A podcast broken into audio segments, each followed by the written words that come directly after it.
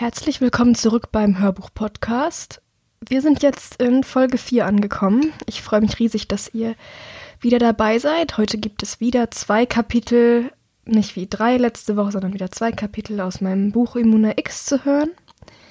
Genau. Ich hoffe, ihr hattet eine angenehme Woche. Ich habe es tatsächlich geschafft, in dieser Woche so gut wie zu genesen. Das heißt, meine Stimme ist wieder ziemlich am Start, weshalb ich mich jetzt aufs Vorlesen gleich schon freue. Ja. Und ja, bevor es losgeht, gibt es natürlich noch wieder das Lied, was ich zu den folgenden Kapiteln rausgesucht habe.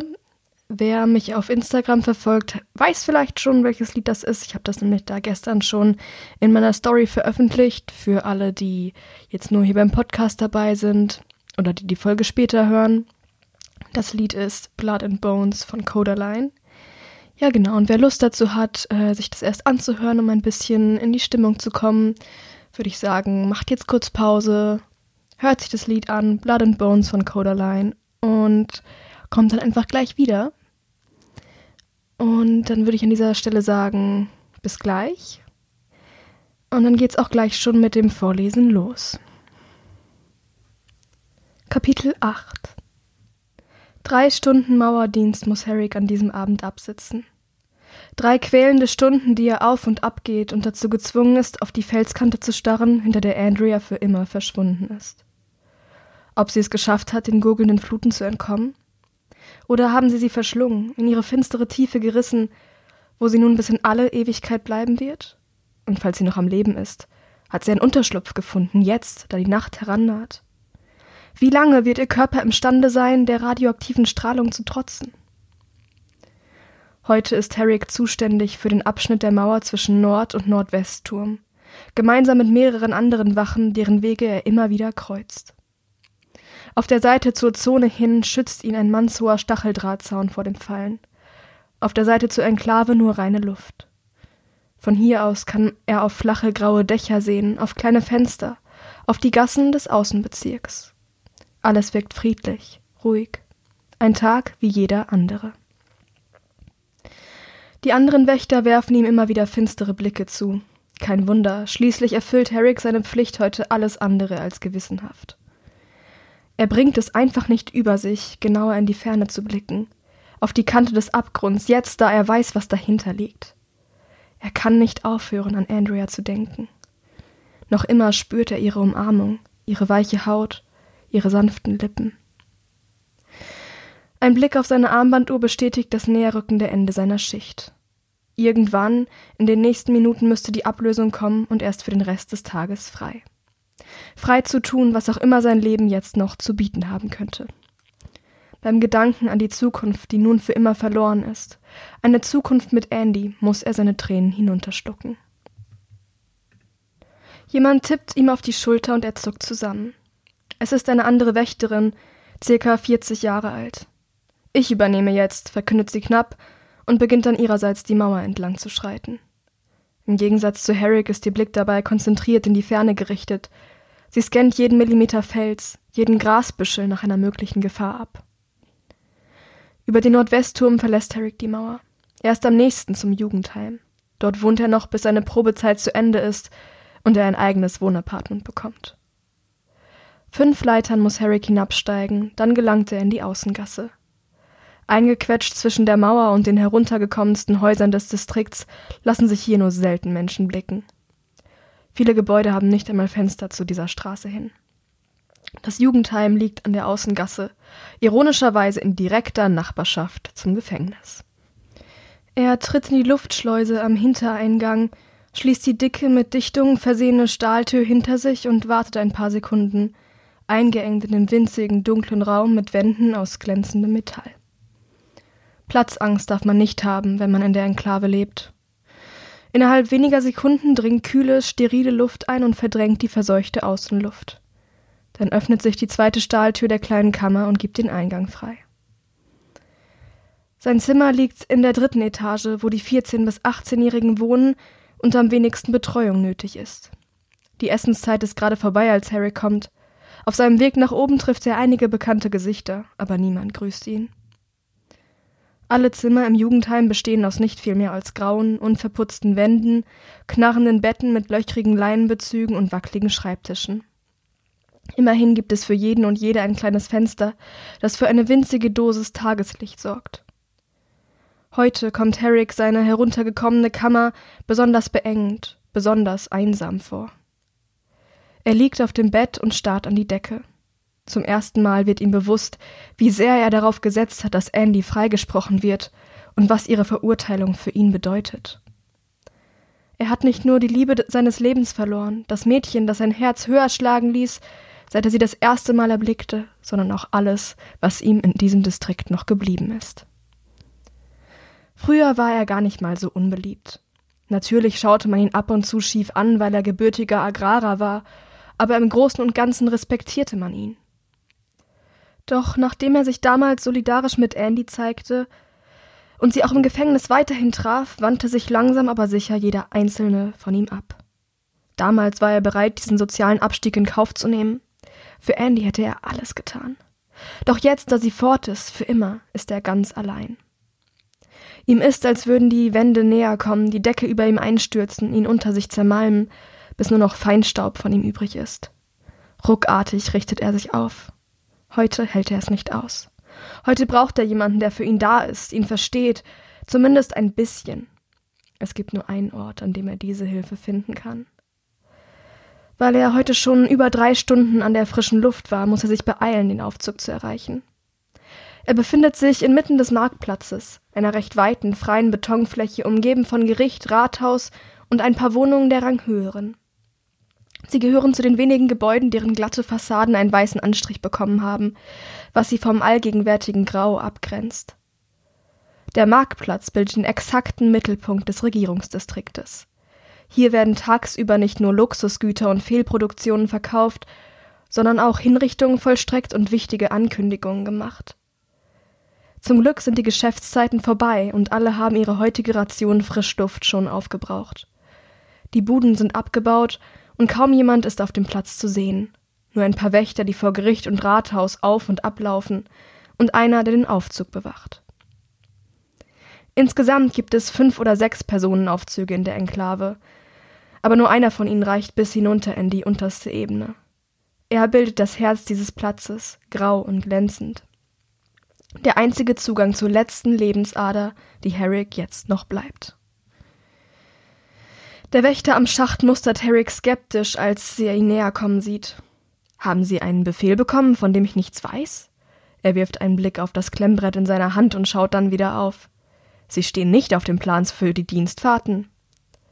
Natürlich darf niemand den Aufzug unbeobachtet benutzen. Alles wird ganz genau protokolliert. Herrick schüttelt den Kopf. Ich muss in privaten Angelegenheiten nach unten. Der Wächter zieht die Augenbrauen hoch, offenbar unangenehm überrascht, dass man auf die Idee kommen kann, freiwillig in die unteren Distrikte zu fahren. Können Sie sich ausweisen? Harry greift in seine linke Hosentasche und zieht den kleinen quadratischen Plastikchip hervor, der als digitaler Ausweis fungiert. In der Hand des Wächters versinkt er in einem Lesegerät mit eingebautem Bildschirm, auf dem nun ein Bild von Herrick und seine persönlichen Daten angezeigt werden. Mit einem schnellen Blick gleicht der Wächter das Foto und die Person vor ihm ab, nickt dann und gibt Herrick seinen Ausweis zurück. Sie haben eine Stunde da unten. Um 22 Uhr schließt der Aufzug für private Angelegenheiten. Dann tritt er beiseite und lässt ihn einsteigen. Als der obligatorische Luftaustausch von Außenluft zu steriler Innenluft vorbei ist, schießt die Stahlkapsel in die Tiefe. Der Aufbau der Enklave ist ein Spiegelbild ihrer Hierarchie. Die einzige oberirdische Ebene wird von der Führungsschicht, der genetischen Elite bewohnt und bewacht. Durchstößt man allerdings die Erdoberfläche, gelangt man in die weniger privilegierten Teile. Diejenigen, die bei der Regierung und den Gesetzen kein Mitspracherecht haben. In der ersten und zweiten unterirdischen Ebene befindet sich der Motor der Enklave, der Industriedistrikt mit seinen Stromgeneratoren, Luftaufbereitungskammern und Fabriken. Hier werden Computerbauteile produziert, Waffen, Elektrogeräte und sogar Müll recycelt. Ein Teil der Arbeit der Industriellen findet allerdings auch in den anderen Distrikten statt, wenn sie Lüftungsschächte warten, Stromleitungen und Beleuchtungsanlagen reparieren oder eine alte Rohrleitung den Geist aufgibt. Oben respektiert man sie, da ohne sie nicht einmal Luft zum Atmen da wäre. Mit ihrer Arbeit halten sie die gesamte Enklave am Laufen. Unterhalb des Industriedistriktes beginnt der Agrardistrikt, der flächenmäßig größte in der Stadt. Er erstreckt sich über sechs Ebenen, die nach unten hin immer enger werden. Allgemein genießen die Agrarer kein großes Ansehen, obwohl sie für die lebenswichtige Nahrung sorgen und dafür teilweise schwere körperliche Arbeit leisten müssen. Aber oben bei der Regierung, wo kaum jemand weiß, wie das Leben in den unteren Ebenen aussieht, geht die Meinung um, die tatsächliche Agrararbeit würde die Technik der Industriellen erledigen und auf die Agrarer könnte man eigentlich auch verzichten. Tatsächlich ist Technik extrem wichtig für die Landwirtschaft, besonders da diese unterirdisch stattfindet. Beleuchtung und vernünftige Bewässerungssysteme sind essentiell ohne Tageslicht und Regen. Auch bei Saat und Ernte helfen Maschinen. Trotzdem bleibt noch einiges an Arbeit für den Menschen übrig. So viel und so hart, dass die meisten Agrarer nicht besonders alt werden und schnell körperlich aufgebraucht sind. In den beiden oberen Agrarebenen wird Vieh gemästet und Milch und Eier produziert.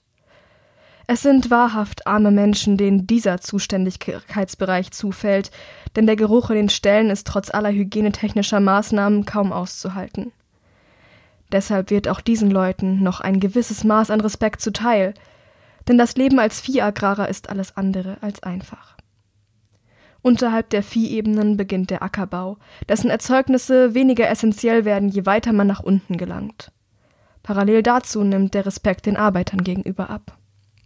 Herrick selbst ist in der kleinsten, der untersten Ebene der Enklave geboren, wo produziert wird, was von den meisten Bewohnern als am wenigsten wichtig erachtet wird. Kräuter. Es ist keine besonders schwere körperliche Arbeit, die seine Familie verrichtet, um ein nicht überlebenswichtiges Luxusgut zu produzieren, und das ist allgemein bekannt. Niemand mag Kräuterbauern.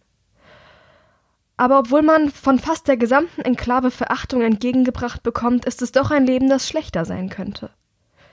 In den Kräuterkammern riecht es gut, anders als oben in den Ställen. Die Lebenserwartung ist nicht niedriger als die eines Industriellen und es gibt eine gute Gemeinschaft zwischen den unbedeutendsten Menschen dieser Erde. Etwa 30 Familien wohnen und arbeiten hier. Mehr werden nicht gebraucht und für mehr wäre auch kein Platz, denn die Enklave ist so weit in der Tiefe sehr schmal. Es dauert nur wenige Sekunden, um von der obersten in die unterste Ebene zu gelangen. Dann hält der Aufzug abrupt, etwas zu abrupt für Herricks Geschmack, und die Türen gleiten auf. Dahinter wartet ein weiterer Wächter. Er mustert Herrick, zieht ein kleines Gerät aus seiner Tasche, überprüft die Informationen auf dem Bildschirm und sieht, dass er oben rechtmäßig eingecheckt ist. Dann nickt er, tritt zurück und gibt den Weg frei. Den Weg in die Vergangenheit. Ein Labyrinth aus engen Gängen führt durch die gut hundert Kräuterkammern, die um diese Zeit nur noch spärlich beleuchtet sind. Jeder Kräuterbauer bekommt eine Kammer zugeteilt, manchmal auch zwei. Die Kammern haben Glaswände, was die Privatsphäre beim Arbeiten einschränkt, es dafür aber ermöglicht, dem Nachbarn ab und zu zuzuwinken. Allerdings sind an den Wänden so viele Vorrichtungen für Pflanzen angebracht, dass man nur an einzelnen Stellen hindurchsehen kann. Über der Kammer von Herricks Mutter liegt die Wohnung der Familie Thornburg. Eine alte, leicht rostige Leiter führt hinauf zur stählernen Eingangstür. So fest er kann, klopft Herrick an. Von innen ertönt eine Stimme. Wer ist da? Überraschungsbesuch, ruft Herrick, und wenige Sekunden später öffnet sich die Tür. Er schaut in ein Gesicht, das seinem ähnlicher ist als das eigene Spiegelbild. Hamish zieht überrascht die Augenbrauen hoch. Was machst du denn hier? Er spricht mit Herricks Stimme. Ich wollte euch alle mal wiedersehen. Für einen Moment huscht ein seltsamer Ausdruck über Hamishs Gesicht. Herrick meint so etwas wie Ärger zu erkennen, doch dann nickt er. Komm rein. Sie treten in die Küche, deren Betondecke gerade hoch genug ist, dass ein erwachsener Mann darin stehen kann. Ein wackeliger Tisch steht in ihrer Mitte, vier Stühle drumherum. Darüber hängt eine lose Glühbirne, taucht den Raum mit seinen grauen Wänden in ein schummriges Licht. Zwei Türen führen aus der Küche hinaus, eine ins Gemeinschaftsschlafzimmer, die andere ins Bad. Mehr gibt es nicht. Die Eltern stehen an der Herdzeile, die schon Generationen überdauert hat. Die Mutter rührt in einem verbeulten Kochtopf, der Vater schneidet Gemüse. Ein unglaublicher Duft erfüllt den Raum, lässt Herrick das Wasser im Mund zusammenlaufen und erinnert ihn schmerzhaft daran, wie sehr er das Essen seiner Eltern vermisst. Niemand kocht so gut wie Kräuterbauern. Niemand kennt sich besser mit Gewürzen aus als sie. Signorino Thornburg lässt von ihrem Kochtopf ab und dreht sich um. Als sie ihren Sohn sieht, erhält ein strahlendes Lächeln ihre Züge. Herrick, ruft sie, läuft um den Tisch herum und zieht ihn an sich. Ich dachte schon, du würdest dich nie wieder bei uns blicken lassen. Sie riecht nach einer Mischung aus Minze, Thymian und Salbei, versetzt mit einer leichten Note Schweiß. Sie könnte ihren Söhnen kaum unähnlicher sehen. Sie ist winzig, reicht ihnen nicht einmal bis zur Schulter, zierlich, mit durchscheinender Haut, blonden Haaren und leuchtend blauen Augen. Hamish und Harry kommen voll und ganz nach dem Vater. Groß, mit breitem Kreuz, dunkelbrauner Haut, vielleicht ein oder zwei Nuancen heller als die des Vaters, dichten schwarzen Locken und braunen Augen. Immer wenn Herrick seine Mutter umarmt, hat er ein wenig Angst, sie zu zerbrechen. Es tut gut, sie zu sehen. Er kommt nur noch so selten hierher. Auch Signore Thornburg dreht sich jetzt zu seiner Familie um. Er mustert Herrick in seiner Uniform und nickt anerkennend. Mein Sohn, ich bin stolz auf dich. Du machst dich wirklich gut als Wächter. Dass Hamish bei diesen Worten gequält die Lippen zusammenpresst, bemerkt niemand. Wenige Minuten später sitzen sie alle eng zusammengedrängt um den kleinen Küchentisch. Die Suppe ist fertig vorbereitet, muss nur noch ein wenig vor sich hinköcheln. So was, sagt Signorino Thornburg, dass ich das noch erleben darf, beide Jungs zu Besuch bei uns und dann auch noch zur gleichen Zeit. Überrascht reißt Herrick, der bis eben seine Hände eingehend gemustert hat, den Kopf hoch. Zu Besuch? Er schaut hämisch an. Bist du ausgezogen? Sein Bruder wirft ihm einen Blick zu, als halte er ihn für minder bemittelt. Natürlich, ich bin volljährig, ich habe jetzt meine eigene Wohnung bei meiner eigenen Kammer. Nicht nur ihr Wächter bekommt eine Anstellung, wenn ihr erwachsen werdet. Besonders bei dem letzten so Satz wird seine Stimme schroff. Ich weiß, ich dachte nur, weil ich habe auch noch keine eigene Wohnung. Ich muss erst meine Probezeit durchstehen. Ich habe einfach vergessen, dass das hier unten anders ist. Hamish antwortet nicht. Er ist Herricks eineiiger Zwillingsbruder und teilt damit seine DNA. Auch sein Gentest war positiv. Er ist immun gegen den VMP-Virus. Harry kann sich noch gut daran erinnern, wie sie an ihrem siebten Geburtstag hoch in den Regierungsdistrikt fuhren, aus rein formalen Gründen, wie man damals dachte. Und dann im Labor wo sie eine Speichelprobe abgeben mussten. Die große Überraschung, sie waren immun. Sie waren qualifiziert für die Wächterschule. Zumindest beinahe. Ihre Eltern waren so stolz. Sie wollten ein besseres, ein privilegiertes Leben für ihre Söhne, selbst wenn das bedeuten würde, sie selbst nicht weiter aufziehen zu können. Sofort brachte man die Kinder auf die Krankenstation, wo ein Gesundheitscheck durchgeführt wurde. Die letzte Hürde vor der Aufnahme in den obersten Distrikt. Herrick bestand den Test mit Bravour. Der Arzt sagte damals, gesünder könne ein Junge seines Alters kaum sein. Hamish nicht. Hamish hatte einen Herzfehler, von dem bis zu diesem Tag niemand etwas wusste. Damit wurde die Ausbildung an der Wächterschule für ihn unmöglich. Ihm wurde ein lebenslanges Verbot für schwere körperliche Betätigung auferlegt, und einmal im Monat muss er die Funktionsfähigkeit seines Herzens prüfen lassen. Früher waren die Zwillinge unzertrennlich. Sie machten alles zusammen, trugen dieselbe Kleidung, schliefen nachts unter einer Bettdecke. Doch dann entschied Herrick sich dazu, den Distrikt ohne seinen Bruder zu wechseln, und alles veränderte sich. Zwei Jahre lang weigerte Hamish sich überhaupt mit ihm zu sprechen, schloss sich sogar im Bad ein, wenn er zu Besuch kam. Irgendwann sah er ein, wie unfair sein Verhalten war, doch wirklich abschütteln konnte er die Eifersucht nie. Beide tragen noch heute eine unterdrückte Wut gegen den anderen in sich, ein Gefühl, von dem sie wissen, dass es nicht richtig ist, gegen das sie aber nichts tun können. Signore Thornberg räuspert sich. Wie auch immer. Ich bin froh, dass meine beiden Söhne jetzt auf eigenen Beinen stehen. Er verpasst Herrick einen Stoß vor die Brust. Besonders unser Wächter hier wird es noch zu einigen bringen im Leben. Unangenehm berührt zieht Herrick die Schultern hoch. Eine kurze Stille entsteht. Dann ruft Signorino Thornberg. Hast du es eigentlich schon gehört? Hamish hat jetzt eine Freundin. Ihre Augen beginnen zu leuchten. Mira, wir haben sie sehr gern. Sie ist ein wirklich kluges Mädchen, fast schon zu klug für ihn. Wirklich. Herrick versucht, sich nichts anmerken zu lassen, aber bei der Erwähnung einer Freundin durchschießt ein furchtbarer Schmerz sein Herz. Woher kennst du sie denn? Ist sie von hier? Hamish öffnet den Mund, aber seine Mutter fällt ihm ins Wort. Nein, ganz im Gegenteil. Sie ist eigentlich eine Industrielle, aber seit zwei Jahren geht sie auf die Medizinerschule. Er hat sie auf der Krankenstation kennengelernt, bei einer seiner Untersuchungen. Na, du weißt schon warum. Beeindruckt hebt Herrick die Augenbrauen. Für einen Nicht-Immunen ist die Medizinerschule eine der wenigen sozialen Aufstiegschancen. Nur wer die absoluten Bestnoten nach Hause bringt, bekommt nach dem regulären Schulabschluss, in den unteren Distrikten mit 14 Jahren, eine Empfehlung.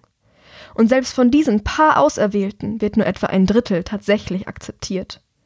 Diese Mira muss wirklich ein intelligentes Mädchen sein. Ach so. Auf jeden Fall freue ich mich für dich, Hamish. Wer weiß, vielleicht hat sich das Schicksal ja inzwischen umgekehrt, denkt Herrick sich im Stillen. Vielleicht hatte ich früher zu viel Glück und er zu viel Pech. Und jetzt ist der Tag der Abrechnung gekommen. Hamish nickt steif. Danke. Aber bei dir scheint es ja auch nicht schlecht zu laufen, Sohn, habe ich recht? fragt Signore Thornburg und schwillt regelrecht an vor Stolz. Herrick starrt verwundert zu ihm hinüber. Was meinst du? Seine Eltern wechseln einen Blick. Wir waren heute auf dem Marktplatz, als der Prozess des Winters-Mädchens war. Wollten wissen, ob sie ihre gerechte Strafe bekommt. Und wir haben dich gesehen, als du mit ihr rauskamst. Du hast sie in die Verbannung gebracht.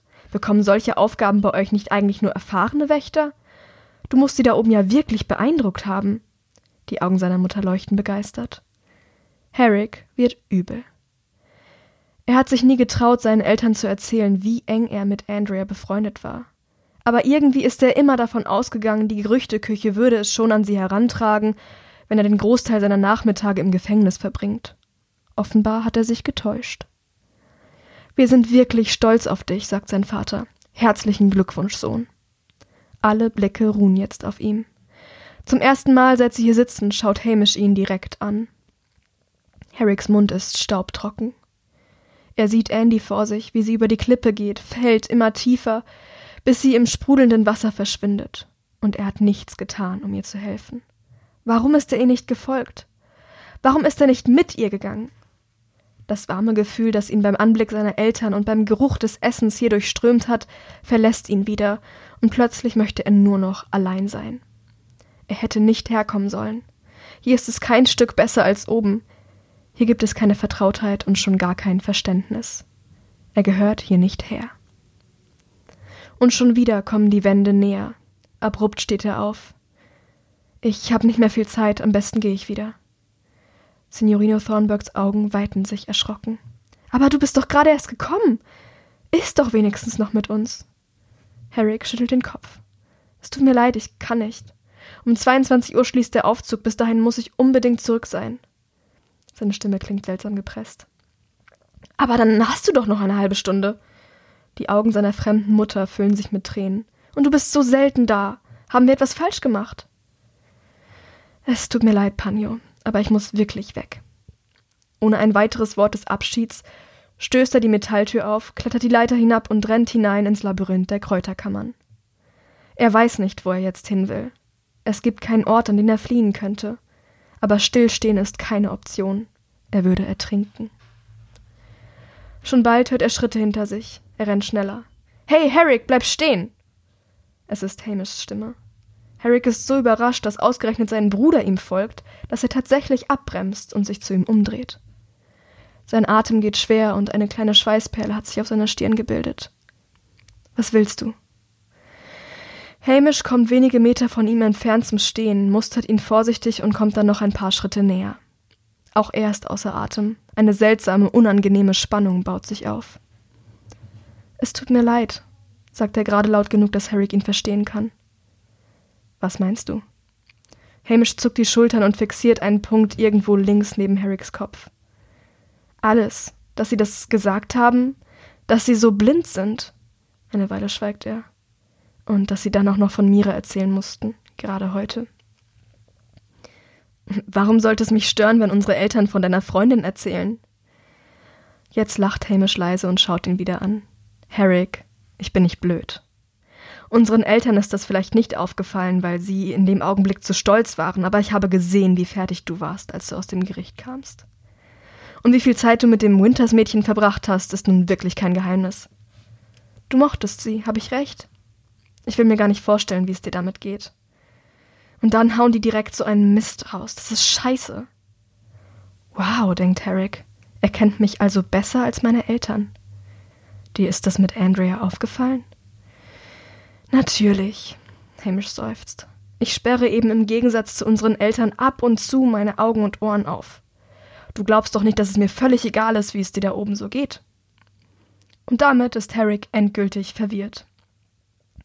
Naja, du hast nie unbedingt den Eindruck gemacht, als würde es dich besonders interessieren. Eigentlich hast du mich die meiste Zeit über ignoriert. Jetzt schüttelt sein Bruder den Kopf. Nein, nicht ignoriert. Ich habe bloß nicht mit dir gesprochen. Er zuckt die Schultern und seine Stimme wird nachdrücklicher. Ich war eben wütend. Du bist ohne mich in einen anderen Distrikt gegangen, und ich hatte diese verdammte Sache mit meinem Herzen. Was meinst du, wie es mir ging? Dir ist es so einfach gefallen, mich zu verlassen. Ich war verletzt und ich bin es eigentlich immer noch. Aber das heißt nicht, dass du mir egal geworden bist. Du weißt, wie sehr mir das alles leid tut, Hamish, sagt Harry leise. Und du hast keine Ahnung, wie hart es für mich war, im Jugendheim ohne dich zu wohnen. Ich war doch nur ein kleiner Junge, ich hatte doch überhaupt keine Ahnung, was diese Entscheidung bedeutet. Ja, seufzt Hamish. Inzwischen weiß ich das. Aber es hat lange gedauert, das zu akzeptieren. Die Bitterkeit in seinem Blick kann er nicht verstecken, aber ein Vorwurf liegt nicht länger darin. Ich war eben auch nur ein kleiner Junge. Eine Weile schweigen die Brüder und sehen einander nur an. Herrick ist ganz überrumpelt von dieser plötzlichen Aussprache, die schon seit so langer Zeit überfällig ist. Dann bricht Hamish endlich das Schweigen. Was ich dir eigentlich sagen wollte. Bei dem, was ich so mitbekommen habe, klingt es nicht so, als hättest du da oben besonders viele Freunde. Und klar, wir haben unsere Probleme miteinander und die werden nicht von heute auf morgen verschwinden. Aber wie es aussieht, machst du im Moment eine wirklich schwere Zeit durch, also mit den letzten Worten scheint er sich besonders schwer zu tun. Eigentlich ist es auch schon lange zu spät. Wenn du mal jemanden brauchst, zum Quatschen oder so, ich bin da. Herrick ist so überrascht von diesem Angebot, dass er nicht weiß, wie er darauf reagieren soll. Er öffnet den Mund, schließt ihn wieder, macht ihn dann wieder auf. Ähm, danke? Das ist sehr nett, ich werde es mir überlegen. Hamish nickt und sieht irgendwie erleichtert aus. Gut, dann bis bald. Dann dreht er sich um und verschwindet mit raschen Schritten im Labyrinth. Etwas zu hastig, und es sieht ein bisschen aus, als würde er fliehen. Mit großen Augen blickt Herrick ihm nach. Als er wieder in seinem Zimmer ist, lässt er sich platt auf das harte Bett fallen und richtet den Blick an die Decke. Er kann immer noch nicht glauben, was da gerade passiert ist. Was ist heute nur los? Es fühlt sich an, als hätte er in den letzten zwölf Stunden ein ganzes Leben gelebt. Vielleicht sogar mehr. Es ist zu viel. Zu viel für einen Tag, zu viel für eine Person. Wie soll es nun weitergehen, da in so kurzer Zeit seine gesamte Welt aus den Fugen geraten ist und nichts mehr einen Sinn ergibt? Wie überlebt er die nächsten Tage, Wochen, Jahre in diesem Gefängnis von Stadt, wo ihn alles an den Menschen erinnert, der ihm mehr als alles andere auf der Welt bedeutet hat? Er sieht ihr Gesicht vor sich, von Bisswunden entstellt, mit Brandblasen übersät, irgendwo im Dreck. Ihre Augen tot, kalt, leer, starren in den Himmel, direkt durch ihn hindurch. Und dann kann er es nicht mehr ertragen. Zum dritten Mal heute bricht er in Tränen aus. Er rollt sich zu einer kleinen Kugel zusammen und bleibt so liegen, stundenlang, während er geräuschvoll vor sich hinschluchzt. Doch da ist niemand, der ihn hört. Krampfhaft umschlingt er seinen Körper mit beiden Armen, hält sich selbst zusammen, passt auf, dass jede einzelne Gliedmaße, ist sie auch noch so widerspenstig, fest in seinem Körper verankert bleibt. Er klammert sich fest. Denn wer weiß, wenn er loslassen würde, würde ihn der dumpfe Schmerz in seiner Brust vielleicht zerreißen. Kapitel 9 Michael rüttelt Andrea tatsächlich um kurz vor fünf wach. Zeit, laufen zu gehen, sagt er sanft. Es fällt ihr nicht leicht aufzustehen. Sie hatte wieder diesen seltsamen Traum, ihren Traum. Kurz nachdem sie ins Gefängnis kam, fing er an, sie zu verfolgen. Nur eine kurze, sinnlose Sequenz von Bildern und Geräuschen, die aber immer wiederkehrte, sie jahrelang fast täglich heimsuchte. Und nie verstand sie warum. Es ist immer das Gleiche. Eine einfache Analoguhr mit einem Rahmen aus Metall, das Zifferblatt weiß, die aufgemalten Stunden schwarz, die Zeiger ebenfalls. Sie kann das Uhrwerk dahinter nicht sehen, nie, aber sie kann immer hören, wie es arbeitet. Zahnräder greifen ineinander, Metall trifft auf Metall, schnelles mechanisches Klicken, Geräusche, die ihr ganz und gar fremd vorkommen. Es ist Viertel vor eins. Irgendetwas stimmt nicht. Und das ist es auch schon. Sie starrt auf diese Uhr, hört, wie die Sekunden verstreichen und fühlt sich dabei ganz seltsam. Und dann wacht sie auf. Im letzten Jahr hatte sie diesen Traum nur noch sehr selten. Sie ist nie dahinter gekommen, was er bedeutet, und war verdammt froh, als er aufhörte, sie nachts zu besuchen. Warum er sich wohl jetzt wieder bei ihr gemeldet hat? Am liebsten würde sie sich einfach umdrehen und weiterschlafen, aber sie widerspricht Michaels Weckruf nicht. Ihr ist klar, wie wichtig das Training ist. Mühsam schält sie sich aus der schweren Decke, die sie diese Nacht mit ihrem Bruder geteilt hat, und zieht ihre dreckverkrustete Gefängniskleidung an. Der Wald mit seinen Bäumen und Sträuchern ist erfüllt von einer wilden, ergreifenden Schönheit, wie sie Andrea bisher noch nie erlebt hat. Natürlich kennt sie Pflanzen aus ihren Besuchen im Agrardistrikt. Sie hat sie gesehen ihren Gewächshäusern in Reih und Glied angelegt, nach exaktem Maß zurechtgestutzt. Aber hier draußen ist es etwas ganz anderes. Es ist noch nicht komplett hell, durch die Äste dringt bleiches, grünliches Morgenlicht. Die Luft ist erfüllt von einer fremdartigen Musik, dem Zwitschern von tausenden Vögeln, vermischt mit dem Rascheln der Blätter im Wind und dem Summen von Insekten. Manche Bäume sind riesig. Ihre Stämme sind so dick, dass Andrea sie, würde sie beide Arme um sie herumlegen, nicht einmal zur Hälfte umschlingen könnte. Um ihre Kronen zu sehen, muss sie den Kopf weit in den Nacken legen, und die Blätter dort oben sind so weit weg, dass sie kaum größer als ihr Fingernagel erscheinen. Andere Bäume sind noch ganz jung und zart, zittern im Wind und scheinen unter der geringsten Berührung abzubrechen zu drohen. Der Boden ist bedeckt von einem Netz aus Gräsern, Sträuchern und Büschen, und hier und da lässt sich auch eine Blume finden. Manche Stellen sind so dicht bewachsen, dass sie nicht mehr begehbar sind. Die so früh morgens noch kühle Luft duftet frisch und alles ist überzogen von einem Netz aus glitzernden Wassertröpfchen. Durchbrochen wird diese vollkommene Naturlandschaft immer wieder von verrosteten Metallteilen oder Betonblöcken, die herumliegen und von Flechten und Schlingpflanzen überzogen sind.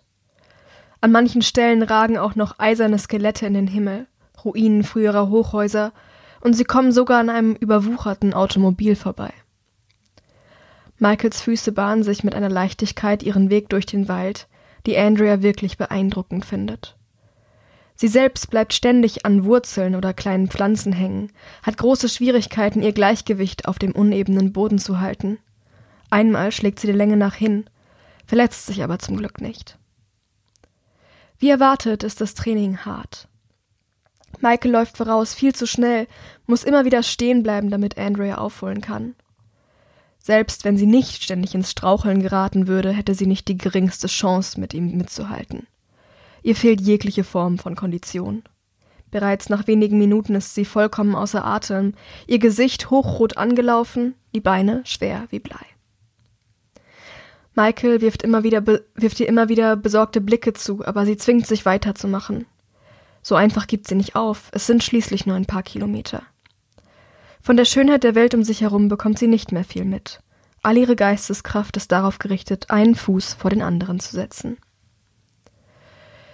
Sie konzentriert sich auf die Bewegungen ihres Bruders vor sich, die so leicht erscheinen, ignoriert das Stechen in ihrer Lunge und zwingt ihre müden Beine voran. Dabei vergisst sie auf den Boden zu achten und bleibt mit dem Fuß an einer besonders dicken Wurzel hängen. Wieder liegt sie im Dreck. So eine verdammte Kacke, keucht sie, rappelt sich auf und wischt sich den Schweiß von der Stirn. Ihre Kehle schnürt sich eng zusammen. Sie spürt Zornestränen in sich aufsteigen. Wie konnte es nur so weit kommen, dass sie nicht einmal mehr vernünftig gerade auslaufen kann? Michael dreht sich um und mustert sie mitleidig. Wir können noch umkehren. Morgen ist auch noch ein Tag. Du bist von gestern sicher noch erschöpft. Es ist dieser Blick, der ihr neue Kraft gibt. Mitleid ist für sie gleichbedeutend mit Demütigung. Sie will es nicht haben. Entschlossen schüttelt sie den Kopf.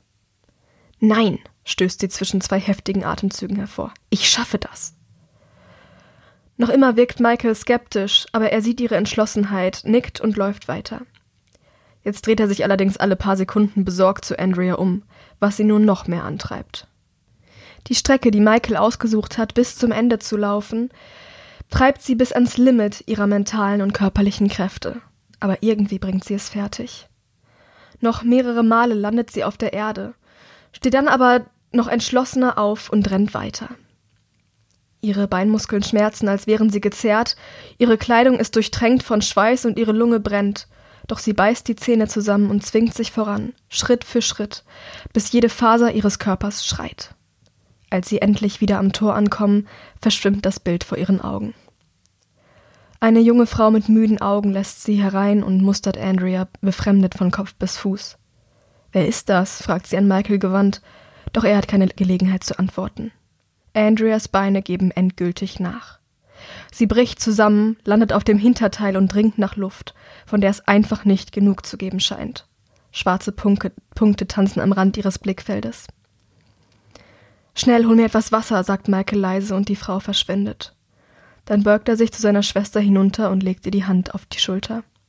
Ich hab doch gesagt, wir können umkehren. Es ist nicht gut, sich so zu überanstrengen. Mit Kindergartentraining kommen wir nicht weiter, keucht Andrea. Ich muss einfach alles geben. Sie vergräbt den Kopf in den Händen, beschämt über ihren eigenen Zusammenbruch.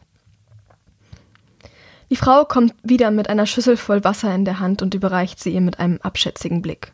Dann geht sie zurück auf ihren Posten. Andrea braucht noch eine Weile, um sich so weit zu erholen, dass sie wieder aufstehen kann. Um sie herum beginnt der Clan währenddessen aufzuwachen. Menschen kommen aus den Häusern, reiben sich die Müdigkeit aus den Augen und beginnen geschäftig umherzulaufen. Manche tragen Holzzuber voll Wasser mit sich herum, die Rücken gebeugt unter der Last. Immer wieder spürt Andrea neugierige Blicke auf sich ruhen. Als sie es schließlich doch noch schafft, sich aufzurappeln, wollen ihre Beine noch immer nicht so richtig funktionieren. Sie humpelt mehr, als dass sie geht. Michael führt sie geduldig hinter eines der Wohnhäuser, wo sich einige Menschen um einen riesigen Wassertank aus ausgeblichenem Plastik versammelt haben. Er greift sich einen der kreuz und quer herumliegenden Zuber, klettert eine wackelige Leiter hinauf an den oberen Rand des Tanks und lässt Wasser hineinlaufen. Andrea mustert ihn fragend, als er zu ihr zurückkommt. Entschuldigend zieht er die Schultern hoch. Wir haben hier kein fließendes Wasser. Das hier muss zum Waschen genügen. Ungläubig schaut sie zwischen ihm und dem Zuber hin und her. Das ist jetzt nicht dein Ernst. Sie zwirbelt ihre Haare zwischen den Fingern. Selbst in den untersten Spitzen sind sie vom Schweiß feucht. Abgesehen davon klebt der Dreck des Vortages noch an ihr. Da werde ich ja niemals sauber. Ein winziges Lächeln huscht über Michaels Gesicht. Na und? Wenn alle stinken, ist es doch egal, oder nicht? Etwas sauberer machen sich die beiden wenig später auf den Weg in die Fabrikhalle, wo der gesamte Clan gemeinsam isst. Andrea fühlt sich ramponiert. Ihre Handgelenke sind verkrustet, die Platzwunde an ihrem Kopf schmerzt noch immer und ist über Nacht angeschwollen. Dazu kommen jetzt noch die Muskelschmerzen und die Erschöpfung vom Laufen, für die sie sich ohrfeigen könnte. Und als wäre all das noch nicht genug, steckt sie in der viel zu großen Kleidung ihres Bruders. Das schwere, dunkelgraue T-Shirt reicht ihr fast bis zu den Kniekehlen. Die Hose hält nur der solide Bindfaden, der ihr als Gürtel dient, am Körper. Als sie die alte Fabrikhalle betreten, befinden sich keine Maschinen oder Laufbänder im Innern. Der riesige Saal ist bis zum Bersten gefüllt mit Reihen langer Holztische. Etwa zwei bis dreitausend Menschen haben sich hier versammelt. Manche sitzen bereits mit Metallschüsseln und Bechern vor sich an ihren Plätzen und schwatzen mit ihren Nachbarn. Andere laufen umher. Wieder andere stehen in einer Schlange an einem der kürzeren Tische am Rand, an dem vermutlich die Essensausgabe stattfindet. Am gegenüberliegenden Ende des Saales steht ein Tisch quer zu den übrigen auf einem Podest, so dass er den gesamten Raum überblickt. Nur fünf Menschen haben dort Platz genommen. Nico, der Regent, sitzt genau in der Mitte, rechts von ihm Hilda, links Nate, mit dem er in ein Gespräch vertieft ist. Erneut fällt Andrea die Ähnlichkeit zwischen den beiden Männern auf. Ganz außen sitzen noch ein weiterer Mann und eine weitere Frau. Wegen des Mangels an Fenstern liegt die gesamte Halle in einem leichten Dämmerlicht. Als Michael und sie sich auf den Weg zu der Schlange machen, wird das allgemeine Gemurmel und Geschwatze etwas leiser, und Köpfe drehen sich zu ihnen um. Michael grüßt einige der Starrenden, aber die meisten von ihnen haben in diesem Moment nur Augen für Andrea. Sie mustern sie, als wäre sie eine Außerirdische. Ein bisschen fühlt sie sich, als wäre sie wieder auf dem Weg ins Gericht. Andrea lässt den Blick über die zahlreichen Gesichter streichen. Sie erkennt Menschen aller Altersgruppen, allesamt in dunklen Kleidern aus Leder und Nieten. Manche tragen düstere Kriegsbemalung, viele sind vernarbt. Keinem von ihnen, nicht einmal den Kindern, wäre sie in der Enklave gerne nachts allein auf der Straße begegnet. Als sie die Schlange an der Essensausgabe erreicht haben, bleibt ihr Blick an Hilda hängen. Schweigend sitzt sie dort neben dem Regenten und betrachtet ihr Essen. Sicher hat die Sitzordnung etwas zu bedeuten. Ob sie wohl eine hohe Stellung hier im Clan hat? Dabei sieht sie so jung aus. Und wie ist sie an diese üble Narbe gekommen? In diesem Augenblick schaut Hilda auf und die Blicke der beiden Mädchen verhaken sich ineinander. In ihrem Gesicht regt sich kein Muskel. Nichts deutet darauf hin, dass sich irgendeine Art von Emotion hinter dieser kühlen Fassade verstecken könnte. Trotzdem ist der Blick aus ihren sturmfarbenen Augen so durchdringend, so intensiv, dass es Andrea den Atem raubt. Irgendetwas an Hildas wilder Erscheinung, der Aura von Krieg, fesselt sie und jagt ihr gleichzeitig eine Heidenangst ein. Dann stößt Michael sie von der Seite an und der Moment ist vorbei. Sie sind am vorderen Ende der Essensschlange angekommen. Er drückt ihr eine Metallschüssel und einen Becher in die Hand und zeigt ihr die riesigen Behälter, aus denen sie Haferbrei und Wasser abschöpfen kann. Jeder darf sich die Schüssel so vollladen, wie er will, aber Nachschläge gibt es nicht, erklärt er. Wenn das Essen einmal angefangen hat, ist die Ausgabe beendet. Obwohl sie sich ein bisschen schlecht dabei fühlt zu essen, wofür andere Menschen hart gearbeitet haben, langt Andrea ordentlich zu. Sie hat einen Mordshunger. Michael steuert mit ihr zusammen relativ zielstrebig einen Platz an der mittleren Tischreihe an, an dem sich eine Gruppe junger Männer versammelt hat. Sie nicken ihm höflich zu, als Andrea und er sich auf die schmale Holzbank neben sie setzen und starren sie dann schamlos und neugierig an. Leute, das ist Drea, meine Schwester, stellt Michael sie mit einem gewissen Stolz in der Stimme vor. Drea, das sind meine Kollegen John, Arlie und Finn. Nacheinander zeigt er auf die drei Männer. Meistens werden wir gemeinsam zum Dienst eingeteilt und laufen unsere Patrouillen zusammen. Wir sind sozusagen ein Team. Wie sehr er dabei das Wort meistens betont, entgeht Andrea nicht. Sie schaut zwischen den Männern umher. Der letzte von ihnen, Finn, blond, mit einem erstaunlich freundlichen Gesicht, zwinkert ihr verschwörerisch zu. Ich habe gehört, Nate hat dich gestern eingeteilt, obwohl du frei hattest? fragt John. Er hat hellbraunes Haar, bronzene Haut und tiefliegende, kluge Augen. Ali hat den Blick bereits wieder abgewandt und betrachtet desinteressiert seine Fingernägel. Michael nickt. Das hat er nur gemacht, weil er weiß, dass Hilda viel von mir hält und mir deshalb eins auswischen wollte. Aber du hast sie trotzdem herbringen können, fragt John mit einem Seitenblick auf Andrea. Ja, aber dafür hat er mich ins Gefängnis geschmissen. Jetzt mischt Finn sich ins Gespräch ein. Und stimmt es, spricht er Andrea direkt an, dass er dich an den Pfahl vor dem Regententurm gebunden hat und dich hinrichten wollte? Seine hellen Augen blitzen aufgeregt, als gäbe es nichts Besseres auf der Welt, als den neuesten Klatsch und Tratsch aus erster Hand bestätigt zu bekommen. Sie nickt. Hilda musste mich retten. Finn öffnet den Mund, zweifellos, um eine weitere Frage zu stellen, doch da verstummt plötzlich alles um sie herum. Nico hat sich erhoben. Guten Morgen, sagt er mit seiner Bassstimme. Wie einige von euch sicher bemerkt haben, haben wir heute ein neues Gesicht in unseren Reihen. Seine Augen ruhen auf Andrea. Ich stelle euch Andrea Winters von hinter der Mauer vor. Würdest du bitte aufstehen, Andrea? Sie tut, wie ihr geheißen. Ihre Wangen werden unangenehm warm, als sie tausende von Blicken auf sich spürt. Andrea wird die nächsten drei Monate mit uns verbringen, und in dieser Zeit werden wir feststellen, ob sie würdig ist, eine der unseren zu werden. Bis zum Ablauf dieser Frist ist sie unser Gast und steht damit unter unserem Schutz. Ich erwarte von jedem Einzelnen von euch, bei diesen Worten wirft er Nate einen Seitenblick zu, sie freundlich zu behandeln und nicht ungerecht zu sein. Ich weiß, die Zeiten sind hart, aber in den Sommermonaten können wir es uns erlauben, etwas großzügiger zu sein. Vielen Dank. Nico nickt Andrea zu und sie deutet das als Zeichen, sich wieder hinsetzen zu dürfen. Das Mahl ist eröffnet. Als sie den ersten Löffel Haferbrei in den Mund nimmt, wird ihr klar, dass sie seit über 18 Stunden nichts gegessen hat. Ihre Ankunft gestern war so überstürzt und sie war so müde und gleichzeitig so aufgeregt, dass sie gar nicht mehr darüber nachgedacht hat. Dafür fühlt es sich jetzt umso besser an, wieder etwas zwischen die Zähne zu bekommen. Die vielen neugierigen Blicke spürt sie nicht länger. Dem Gespräch von Michael und seinen Kollegen folgt sie nur halbherzig. Sie fragen ihn noch ein wenig über das aus, was gestern geschehen ist und wie er plant, sie auf das Leben hier draußen vorzubereiten. Ein paar Mal richten sie das Wort auch direkt an Andrea, aber sie ist viel zu sehr beschäftigt damit, sich in der Halle umzusehen und zu essen, als dass sie wirklich darauf eingehen könnte. Jetzt, da sie nach dem gestrigen Tag und dem Morgensport etwas zur Ruhe kommt, wird ihr erneut bewusst, was für ein Glück sie gehabt hat. Bei so vielen Gelegenheiten hätte sie gestern ihr Leben verlieren können, aber sie ist hier, atmend und voller Spannung, was ihr erster Tag bei den Kanrota bringen wird. Und neben ihr sitzt Michael mit seiner ruhigen, verlässlichen Aura, die sie so sehr vermisst hat. Das Einzige, was ihrem Herzen immer wieder schmerzhafte Stiche versetzt, ist der Gedanke an Herrick.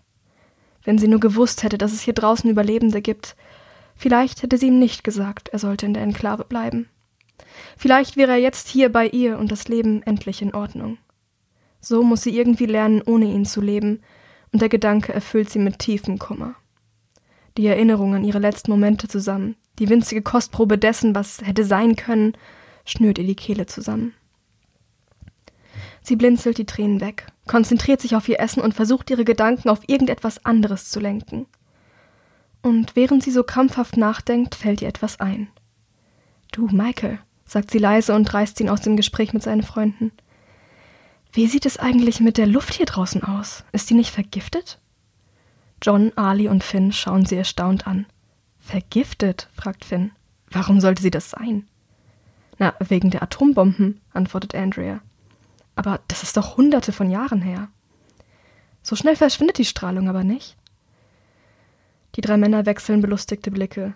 Naja, wenn sie wirklich schlimm wäre, wären wir wohl alle tot, oder nicht? meint John und erklärt die Diskussion damit für abgeschlossen. Sie kehren in ihr altes Gespräch zurück. Nur Michael schaut Andrea noch an, die Stirn leicht gerunzelt. Wenn die Strahlung so ungefährlich ist, warum haben sie uns in der Enklave dann etwas anderes erzählt? Fragt Andrea im Flüsterton. Warum machen sie sich die ganze Mühe mit den Schleusen und der Luftaufbereitung? Ihr Bruder schüttelt nur den Kopf. Und aus seiner verwirrten Miene ist deutlich abzulesen, dass er sich über diese Frage noch nie wirklich Gedanken gemacht hat. So, wir sind am Ende vom zweiten Kapitel, das ich heute vorlese, angekommen.